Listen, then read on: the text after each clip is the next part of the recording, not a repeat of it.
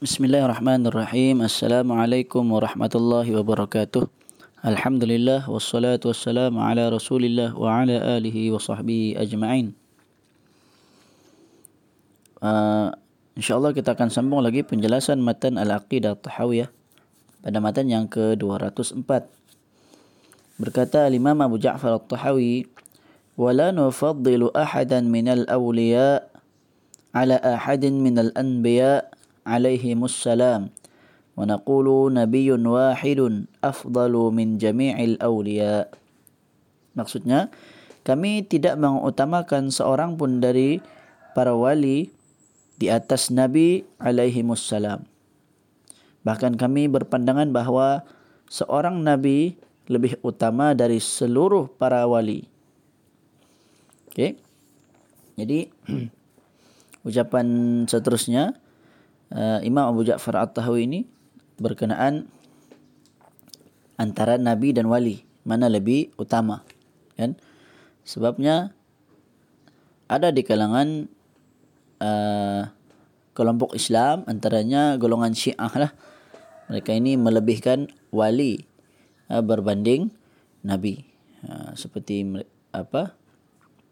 Pandangan mereka uh, yang mengatakan uh, wali itu uh, lebih tinggi darjatnya daripada uh, daripada nabi. Uh, okay. itu antara yang yang saya ingatlah. Kita teruskan baca apa yang disebut oleh Dr. Syekh Salih Fauzan At-Tahawi rahimahullah kemudian beralih dari pembahasan tentang para ulama kepada pembahasan tentang para wali. Al-awliya maksudnya wali-wali adalah bentuk jamak daripada perkataan wali. Waliun. Okay, atau waliya. Al-wilayatu kewalian maknanya adalah dekat dan dicintai maka para wali itu adalah orang-orang yang dekat dan dicintai Allah Azza wa Jal.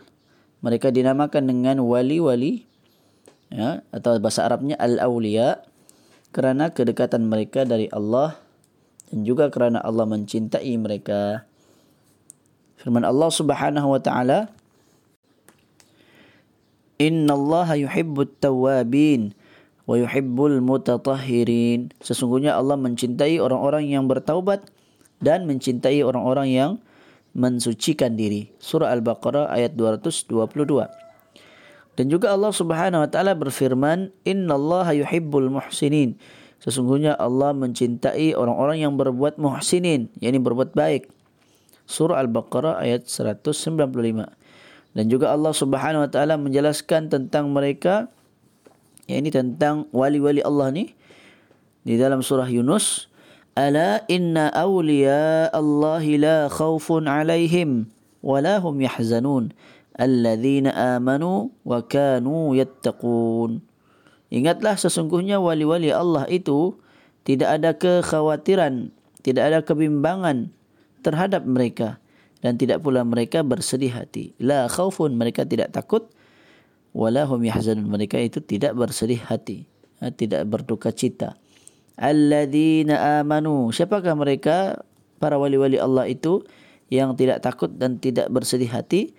Alladzina amanu yaitu orang-orang yang beriman wa kanu yattaqun dan adalah mereka selalu bertakwa surah Yunus ayat 62 hingga 63 maka pada diri harus ada dua sifat okay? untuk menjadi wali Allah ni kita kena ada dua dan sememangnya orang yang mempunyai dua uh, sifat yang disebut di dalam firman Allah dalam surah Yunus ini alladzina amanu orang-orang yang beriman dan selalu bertakwa maka mereka itulah yang dipanggil sebagai wali Allah maksudnya apa orang yang dekat dengan Allah orang yang dicintai oleh Allah Subhanahu wa taala manusia berkaitan dengan uh, yang digelar sebagai wali ini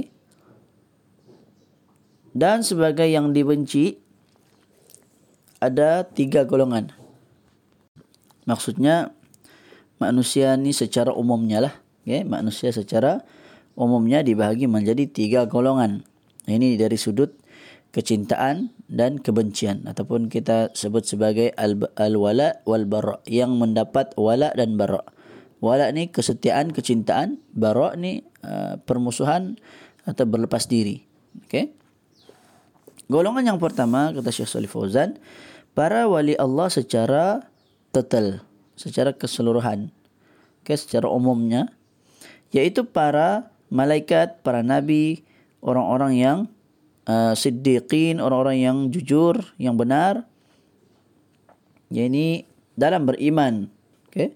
Dan orang-orang yang mati syahid serta orang-orang yang soleh dari kalangan uh, orang-orang yang beriman. Maka mereka ini adalah golongan yang pertama yang yang disebut sebagai wali Allah secara total. Nah, mereka ini adalah wali Allah. Okay? Para malaikat, para nabi, orang-orang yang jujur, orang-orang yang mati syahid dan orang-orang yang saleh dari kalangan orang-orang yang beriman. Selain itu tidak disebut sebagai wali. Golongan yang kedua adalah musuh-musuh Allah secara total. Okay, musuh-musuh Allah secara total maka uh, mereka ini seperti orang musyrik, orang yang berbuat kesyirikan, orang kafir, orang yang tidak beriman, orang munafik dengan nifakul akbar, orang yang uh, munafik yaitu dengan munafik yang besar lah. Maksudnya orang tu hanya menzahirkan keislamannya tetapi di dalam hatinya di, yang disembunyikan adalah kekufurannya. Maka hakikatnya dia adalah kufur lah. Cuma uh, di dunia mereka ini selamat tapi di akhirat mereka mendapat siksaan yang paling uh, dahsyat sekali lah Mereka itu adalah musuh-musuh Allah dan Rasulnya.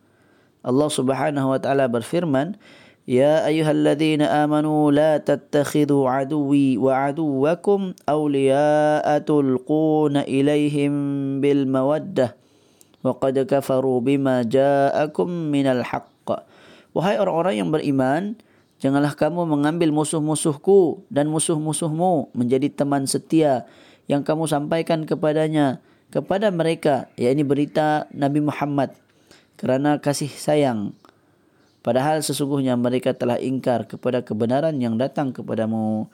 Surah Al-Mumtahanah ayat 1. Okay, Allah menyatakan orang beriman ni tidak boleh mengambil musuhnya uh, sebagai wali. Uh, sebagai orang yang dekat. Sebagai orang yang dicintai. Orang yang di, uh, diberikan wala. Kesetiaan kepadanya. Okay. Jadi ini musuh Allah. Dan juga Allah berfirman, "La tajidu qauman yu'minuna billah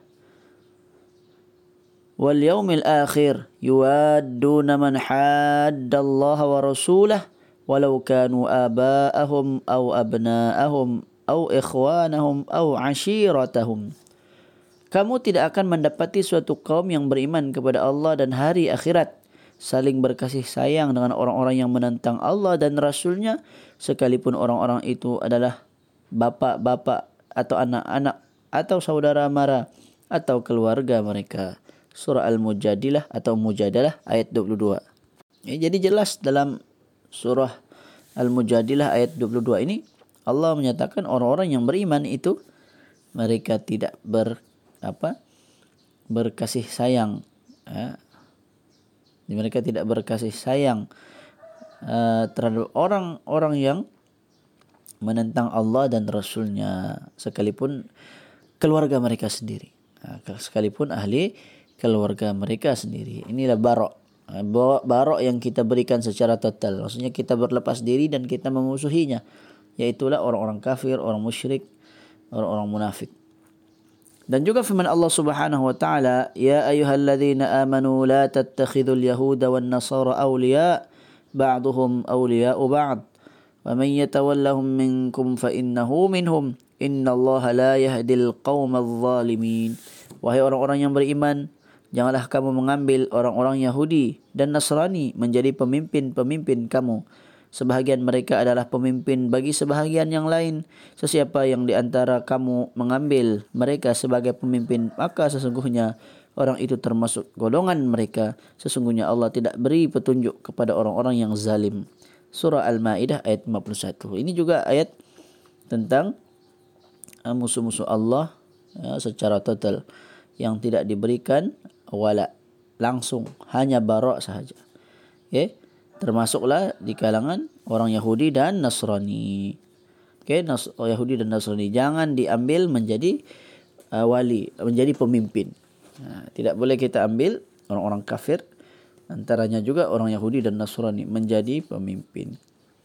Okay, itu golongan yang kedua dan golongan yang ketiga adalah orang-orang yang mendapat hak kewalian dari sisi lain dan permusuhan dari sisi lain. Maksudnya orang yang dia mendapat hak sebagai wali Allah dan satu sudut yang lain dan mendapatkan barak juga ini permusuhan atau perlepasan diri darinya pada satu sudut yang lain pula. Yaitulah seorang muslim ha, orang Islam yang melakukan maksiat. Pada dirinya ada hak untuk mendapatkan kewalian seukuran kadar ketaatannya dan memusuhi dan juga dimusuhi seukuran dengan maksiat yang ada pada dirinya. Jadi orang Islam kita kena cinta pada dia. Ya kena wala kepadanya sejauh mana atau setakat mana keislamannya keimanan yang ada pada pada dirinya ketaatan dia kepada Allah dan Rasulnya di dalam beragama. Adapun apa yang dia lakukan dari perbuatan maksiat maka hanya perbuatan tersebut yang dibenci yang dimusuhi yang dijauhi dan juga sebagai tanda kita cinta pada dia selaku dia masih orang yang beriman maka kita beri nasihat agar dia meninggalkan perbuatan-perbuatan maksiatnya tersebut. Okay? Bukan terus meninggalkannya sebagaimana golongan yang kedua. Ataupun uh, apa? Ataupun kita lakukan seperti golongan pertama yang mendapat hak kewalian. Maksudnya terus taat, patuh. Ha? Cinta pada dia walaupun dia buat dosa tetap juga. Ha? Sama-sama ikut juga pula buat dosa. Ha? Itu tidak boleh. Okay? Maka pada setiap Muslim pada hakikatnya adalah wali bagi Allah akan tetapi sesuai dengan iman yang ada pada dirinya. Wallahu alam. Insyaallah kita akan sambung lagi ada sedikit lagi uh, pembahasan pada matan yang ke-204 ini. Aku qouli hadza wa astaghfirullahal azim li wa lakum wa sallallahu ala nabiyyina Muhammad wa ala alihi wa sahbihi wa baraka sallam. Assalamualaikum warahmatullahi wabarakatuh.